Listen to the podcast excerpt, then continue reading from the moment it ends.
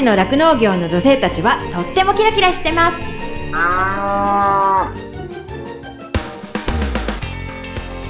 広尾町で酪農家をしています。マドリンことカバキまどかです。十勝ウーマンフロンティア。この番組は農業酪農王国十勝からキラキラしている方の活動や取り組みそして魅力をお伝えしていきます。今日のゲストは幕別町のハンドメイド作家ルビーさんこと佐藤ルミさんです。えー、ルミさんはですね徳島県出身で地元の高校卒業後に江別市にあります酪農学園大学の獣医学部へ進学されました。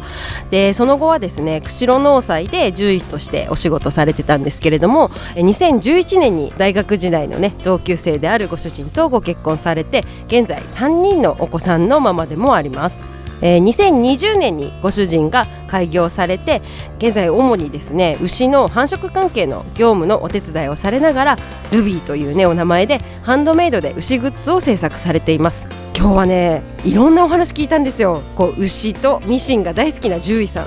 本当ねいろんな多種多様なことをされてるなというふうに思っているんですけれどもそれをね生き生き頑張るあのルミさんのお話聞きたいなと思っておりますのでぜひ楽しみに聞いていただけたらと思います。十勝ウーマンフロンティア。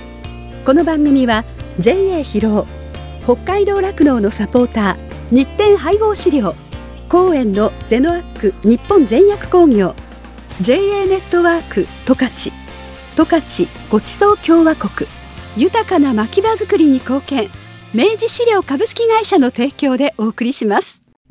日展配合飼料は酪農家の笑顔と乳牛の健康のためにこれからも北海道の酪農をサポートしていきます。人も動物も満たされて生きる喜びを。日展配合飼料。動物未来。見つめる。広がる。ゼノアック日本全薬工業は動物が持っている未来の可能性を見つめ見出し。動物と人間との関係が今よりもっと輝かしく素晴らしいものに広がっていけるようチャレンジし続けます。明治資料は牛を愛して70年人を愛して70年共に笑い共に悩み共にチャレンジをしてきました。これからも牛とあなたのそばに明治資料株式会社。十勝ウーマンフロンティア。十勝の酪農業の女性たちはとってもキラキラしてます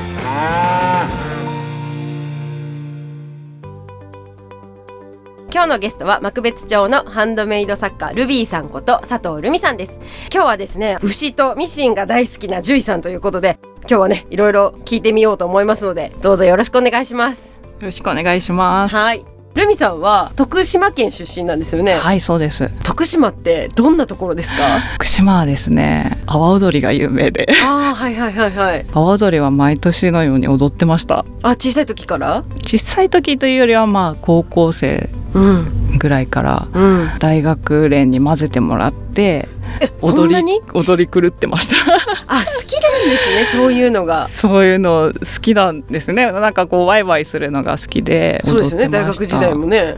大学時代もよさこいをやって、うん、ワイワイ。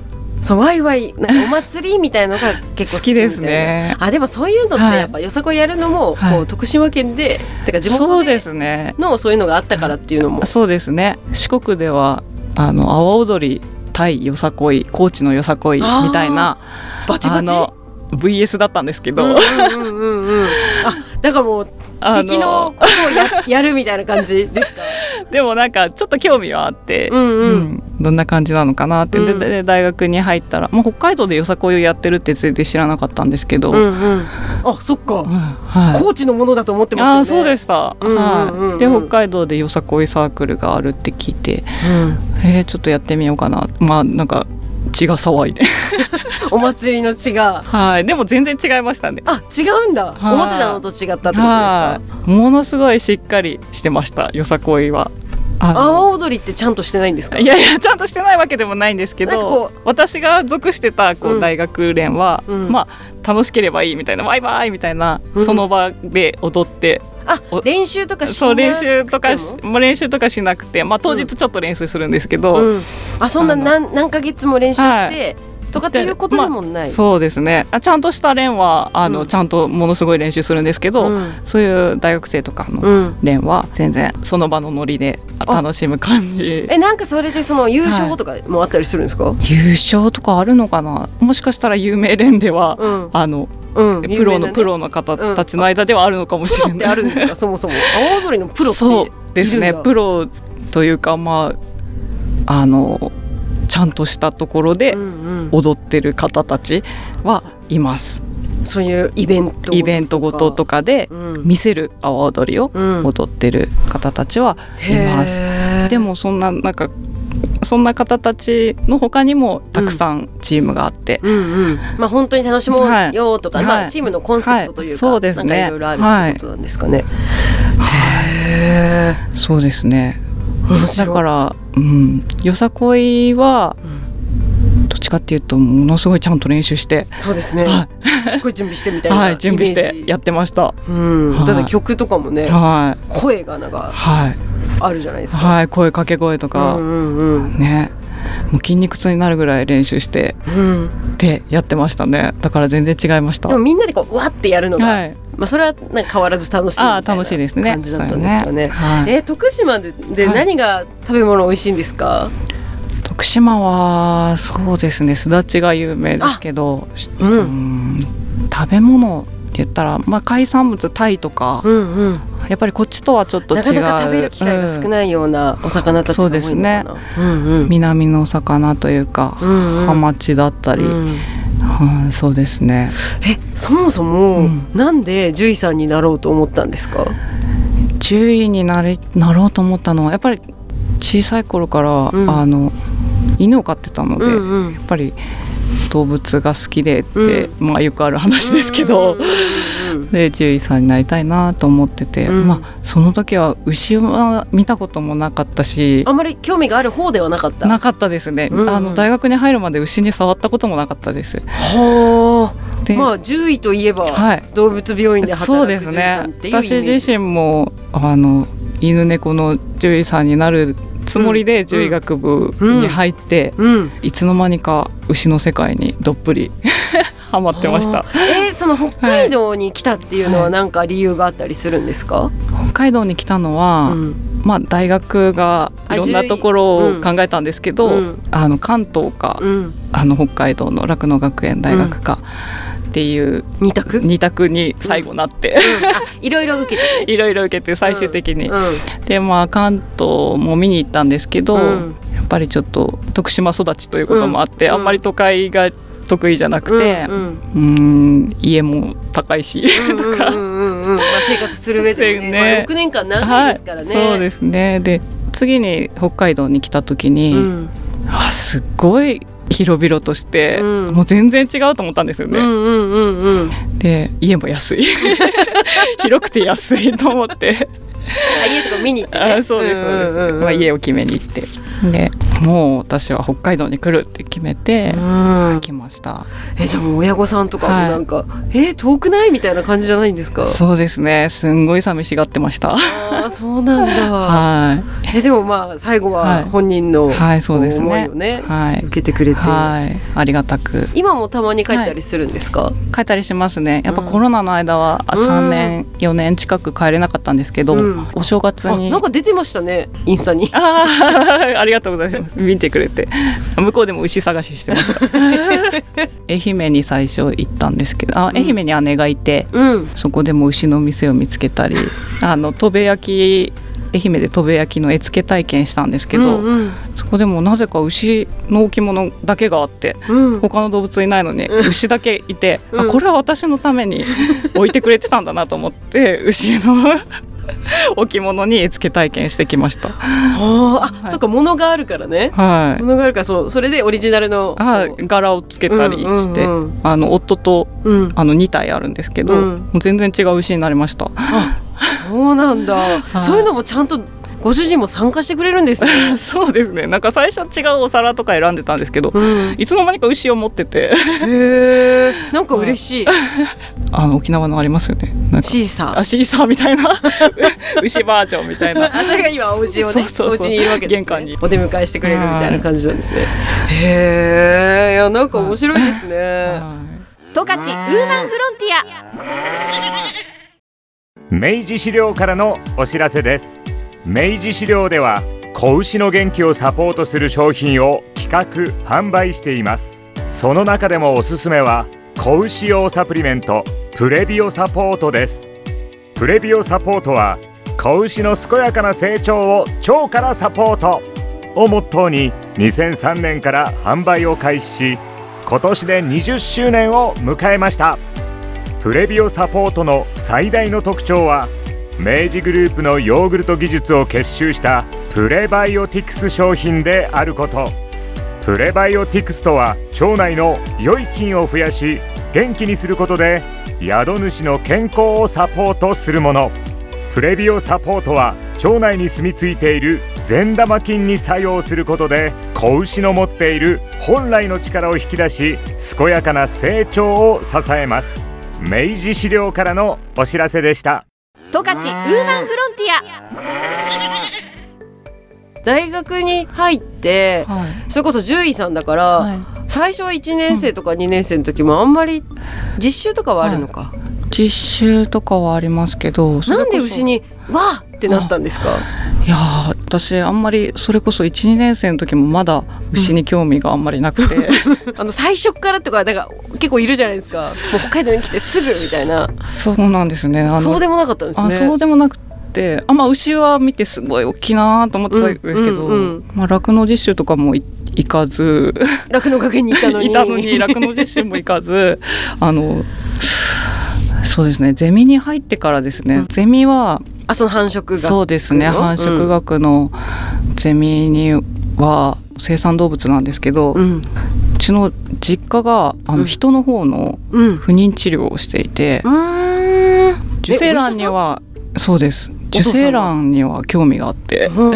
で、うん。その生命の神秘というか、うん。まあ、そういうのをやってる教室があるって知って、うん。はあこれは見てみたいなって、うんうん思って。最初はそういう興味からってことですか？そうですね。そのゼミに入ったのはそうですね、うんうんうんうん。繁殖学教室に入ったのはそういうまあ、その動興味があって、物に生産動物にこういう、ね人の、はい。ああいそうの技術と人とあの、そうですね。動物とって思った時にそうですねどうなんだろうみたいな感じってことですね。はい、うちの両親も最初不妊治療をやり始めた時に、うんうん、あの牛の施設にあの勉強しに行ったって言ってて。えー、待って両親ともはいご両親がお医者さんなんですか、ああ父親が産婦人科医なんですけど、うんうん。で母親は薬剤師なんですけど、うんうん。まあ、その受精卵の仕事には携わっていて、ああそうなんですね。はい、それで、あの、うんうんえー、最初にごい、不妊治療をやり始めた時に、うん。その徳島の近くのうん。農業試験場うん。みたいなところうん、に勉強しに行ってえそれって何？牛の方が進んでるってこと？そうです。その時代は進んでたんです。あ今もそうかもしれないですけど、うん。はい。まあ、ちょっと今人の世界と牛の世界ってちょっと違ってきてるんですけど、うんうん、でも最初の最初はそういう感じで勉強していったみたいで、確かに受精卵ってはい当たり前のように今、はい。ET は当たり前みたいな感じになってますもんね、はい。酪農家はい、そうですね。含めそうはい。いう牛関係って言ったらね、はい。うん。だからまあ流通としては牛の方が先だったんですね。う。んうんうんうん、それでちょっとこう人の体にとかってなると結構ね、なんか時間がかかるじゃないですか、はい。きっと、はい。うん。それでちょっと興味があって、うん。生産動物のゼミに入ってから、まあ、牛のお世話とかもするようになって、うん。やっぱ何せ体調管理が大事ですね。そうですね。そのいい卵を取るためには、い。そしてすごい大きな牛を飼っていて、うんわあすごいな。これを見る獣医さんがいるんだみたいな、初めて見た時はそうですよね、はい。うんうん。はいかっこいいなと思って。はい。でそこからですね実習とか行き始めて、うん。でもはい。最初衝撃じゃないですか、あんな衝撃です。大きな牛のお尻に手を入れるの？みたいな。そうですね。お尻に手を入れてはい。子宮とかをね、はい。子宮とか卵巣とかのはい。状態をね、はい。見たりとかするけれど、はいね。それもびっくりでした。はい、お尻みたいなね感じですよね。はい、そんなことするんだみたいな。えーでもなんかそれでやっぱ牛は大きいし、うん。それがなんでこう牛可愛いとかになったのかなって思うんです牛可愛いって思い始めたのはもしかしたら農祭のうん。仕事を辞めてからかもしれないですちょっと診療していた時は、うん。いやもちろん可愛いって思う部分もあったんですけど、うん。ちょっと心を無にしなきゃいけないうん。場面とかもうん。結構あって、なんかシビアなはい。ところですよね。うん。生産動物という意味で、うん。ちょっと可愛い可愛いだけじゃ済まされないうん。ところがうん。あって、うん。心を閉ざしてたかもしれない、うん。いやーでもやっぱり難しいですよね、はい。こう獣医というお仕事にうん。憧れてというか、なろうっはい。て思ってそもちろんね、うん。牛を相手にって思った時に、はい。それこそ獣医さんが来る場面ってどうしても究極はない。ところもはい。あるじゃないですか、牛はい。自体がこう弱ってるとか、はい。まあもちろん元気になったら最高にうん。ね、ややりがいを感じるとは思うんですけど、うん。でも日々毎日見てる農家さんができないことを求められてるわけだから、そういう意味では農家さんにもどうにかしてくださいって言われてもそうですね。無理ですとも言えないし、どうにかできた時はまあもうすごく嬉しいし、うん。なんですけどやっぱりどうにかできなかった時とか、まあ、生産性をまず考えてうん。切らなきゃいけない時とかうんはもうすごくやっぱり最初辛くてうんうん。どうにもできないんだなっていううん。ところもうん。あって、うんでなんかね農家さん違ってもそういう同じ事例みたいなものが重なる時とはい。かあったありするじゃないですか、はい。なんか自分のせいじゃないのに、またかみたいな、はい。はい、そういう時もありますし、うんうん。やっぱりまあ楽しいことだけではないというか、んんうん。っていう部分もあって。えそういうのだって同じ年にご主人と一緒に同じ農祭に入って、はい。まあその師匠とかは違ったんですよね。はい。だけど同じ年からはい。そういう農家さんを回るようなお仕事してて、そういったこうなんとなくはい。モヤモヤしている気持ちとかってこうお話ししたりしたんですか、そうですね。仕事の話もやっぱり同期でもあるので、うんうん。あのこういう治療をしたよとか、んうんうん。こういうことがあったよとかいうのもやっぱり話しながらうん、やってましたね。えだから旬で心が折れそうというはい、か、あーそういう時もやっぱ相談したりしてましたね。うんうんうん。そういう時はなんかあれなんですか？こう温かい言葉をかけていやそんなそんな温かい言葉をかけられたことはないですけど、あでも、まあ、あるよねみたいな。間違ってないんじゃないとか、うん。俺もそう思うよみたいな。そういうのはありましたね。やっぱそこはい。難しいですよね、はい。なんかやっぱ獣医さんも人だから、はい。人それぞれこうこの状態だったらこうとかってはい。あるじゃないですか,、そういうのって、うん。んまあ、農家さんと獣医師さんとの関係っていうかね、農家さんはもっと頑張れると思ってるのに、っていうまあその逆のパターンもあるし、だからそういうところのねなんそうか気持ちですねをっていうか。あの牛対牛でもあるし、うん。対農家さんでもあるので、うん。そこのそう。汲み取り方というか、ありますよね。はい、兼ね合いも結構ありますよね。うちにね来る獣医さんで、もし本当にもうどうしようもなくなっちゃって、さよならしなくな、うん。しなきゃいけない牛には必ずこう手を合わせて帰る獣医さんがいるんですよね。でそういう話を周りの農家さんと話すと、あの人は絶対こう手を合わせてくれるから、嬉しいというか、うん。まあ残念なんだけど、うんでもそういう思いでうん。牛と向き合ってくれてるのがすごくうん。ありがたいよねっていう話をする機会があって。本当にそう思います。まあ私たちもね、泣く泣くみたいな、はい。泣く泣くさよならする時とかもあるから、はい。うんそういう気持ちでこう接してくれるのはありがたい。なっていうふうに思ったり、はい、そういう気持ちを持ってうん、くれてたらいいなと思いますよね。そうですよね、やっぱね牛だって生き物ですからね、はい。そういう意味でこう大事にはい。飼ってもらいたいし、っていうところですしね。はい。十勝ウーマンフロンティア。十勝の酪農業の女性たちはとってもキラキラしてます。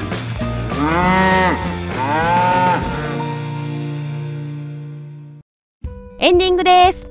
番組のブログもありますのでジャガのホームページからチェックしてくださいね。メッセージ応募フォームもありますのでぜひご意見ご感想もお待ちしています。再放送は毎週火曜日の夜7時から7時半です。放送後は YouTube そしてポッドキャストでも聞くことができます。十勝ウーマンフロンティアで検索してくださいね。この後はこの番組を支えてくださっているスポンサーさんからの大事なお知らせタイムです。最後まで聞いてくださいね。十勝ウーマンフロンティア。ここまではマドリンことかばきまどかがお送りしました。どうもありがとうございました。JA 新特徴からのお知らせです。新特徴は全国でも有数のそばの実の生産地。山麓地帯特有の朝晩の寒暖差のある冷涼な気候と新徳の肥沃な大地が風味豊かな美味しいそばの実を育てています。そんな新徳のそばの実を使用した商品がそばの実パスタソース。そばの実パスタソースはそばの実の他に野菜や10種類の豆そして雑穀の入ったうまみたっぷりのトマト味です。野菜たっぷりで味付けは塩分控えめの薄味なので健康が気になる方も美味しくお召し上がりいただけます。食べ方はパスタはもちろんドリアチキンソテー焼き野菜そば冷製そばオムライスなどのソースなどいろいろな料理に合わせて食べていただけます。それでは試食をさせていただきます。この紙のパッケージも赤くてとっても可愛らしいですね。真空パックになっていてギュッと開けさせていただきます。いただきますよ。うん。トマトの酸味が効いてますね牛のひき肉が入っていてこのそばの実がねあ、小さくてこれがね、そんな感じですね。ほんのり香ばしい感じがします。うん。この、ホクホクっとしたものはお豆ですね。引き割りにした豆がすごく美味しいです。これね、パスタソースということですが、そんなにね、味がものすごく濃いっていうわけではないので、サラダに添えるとか、もうサンドイッチに挟むのもいいですね。このままの状態でもね、食べれるぐらいなソースなんですよね。うん。もうサンドイッチはチーズやハムと一緒でもすごく合いそうです。うん。これは美味しい。うんうん。お肉とつぶつぶのお豆が最高の相性ですね。そばの実パスタソースは帯広競馬場内十勝村産直市場。帯広空港売店。新千歳空港内十勝バレーで販売しています。ぜひ一度お召し上がりください。最後に JA 新特徴からジャガリスナーにプレゼントです。今日ご紹介したそばの実パスタソース 180g パック3個セットを5名様にプレゼントします。ご希望の方はお名前住所電話番号を明記の上懸命に JA 新特徴そばの実パスタソース希望としてメールジャガアットマークジャガドット FM までご応募ください。締め切りは11月3日金曜日です。なお当選者の発表は商品の発送をもって返させていただきます。JA 新特徴からのお知らせでした。日展配合資料から大切な子牛に 6g のおまじない。哺乳子牛用サプリメント子牛の味方のご案内です。子牛の味方は初乳に含まれる免疫グロブリンの吸収率を高めるオリゴ糖を原料とする子牛用サプリメント。免疫グロブリンは出生後の子牛が初乳を飲むことで吸収しますが出生後24時間を過ぎると免疫グロブリンの吸収ができなくなってしまいます。子牛に初乳に含まれる免疫グロブリンをできるだけ早く多く吸収させることは子牛の健康な成長のためにとても重要です。日展配合飼料の子牛の味方は初乳中の免疫グロブリンの吸収をサポートするサプリメント。使い方は簡単です。初乳に子牛の味方を一歩を混ぜて飲ませるだけ。分娩後1回目と2回目の哺乳の時にご使用ください。免疫グロブリンの吸収を高め感染症などからあなたの子牛を守ります。子牛の健やかな成長のために 6g のおまじない子牛の味方は日展配合飼料から発売中です。日展配合飼料からのお知らせでした。JA 疲労からのお知らせです。疲労町では新規就農希望者を募集しています。現在広尾町の酪農家の半数以上が新規就農者によって経営されており道内有数の新規就農受け入れ地域となっています。将来酪農家になりたい。動物が好き。酪農に興味があるなどまずは農業のきっかけを広尾町から始めてみませんか？大切なのは酪農をしたい。酪農経営をするという夢を諦めないことです。サンタの町広尾町があなたの夢を応援します。詳しくは JA 広尾内の広尾町担い手センター電話番号015585-2121までお問い合わせください。広尾町は新規収納を目指す皆さんをお待ちしています。JA 広尾からのお知らせでした。私自身もですね疲労町で酪農していてその仕事自体はそのまあ、冬はね寒かったりとかあと大雨が大変とか大雪が大変とかすごい大変なこともいっぱいあるんですけれどもそれでも頑張ろうっていうふうにさせてくれる牛たちとあと一緒にこう頑張れる仲間がいるっていうのがすごく大きくってそういう仲間がいるからこそ続けていきたいしここに住んでいきたいなっていうふうに感じれたところでもあるのでその人の温かさが自慢の広尾町でねぜひたくさんの人に酪農を始めてほしいなっていうふうに思っています。動物未来見つめる広がる。ゼノアック日本全薬工業は動物が持っている未来の可能性を見つめ見出し。動物と人間との関係が今よりもっと輝かしく素晴らしいものに広がっていけるようチャレンジし続けます。日展配合飼料は酪農家の笑顔と乳牛の健康のためにこれからも北海道の酪農をサポートしていきます。人も動物も満たされて生きる喜びを。日展配合飼料。明治資料は牛を愛して70年。人を愛して70年。共に笑い共に悩み共にチャレンジをしてきました。これからも牛とあなたのそばに。明治資料株式会社。十勝ウーマンフロンティア。この番組は JA 広尾北海道酪農のサポーター日展配合資料。公園のゼノアック日本全薬工業。JA ネットワーク十勝。十勝ごちそう共和国豊かな牧場づくりに貢献明治資料株式会社の提供でお送りしました。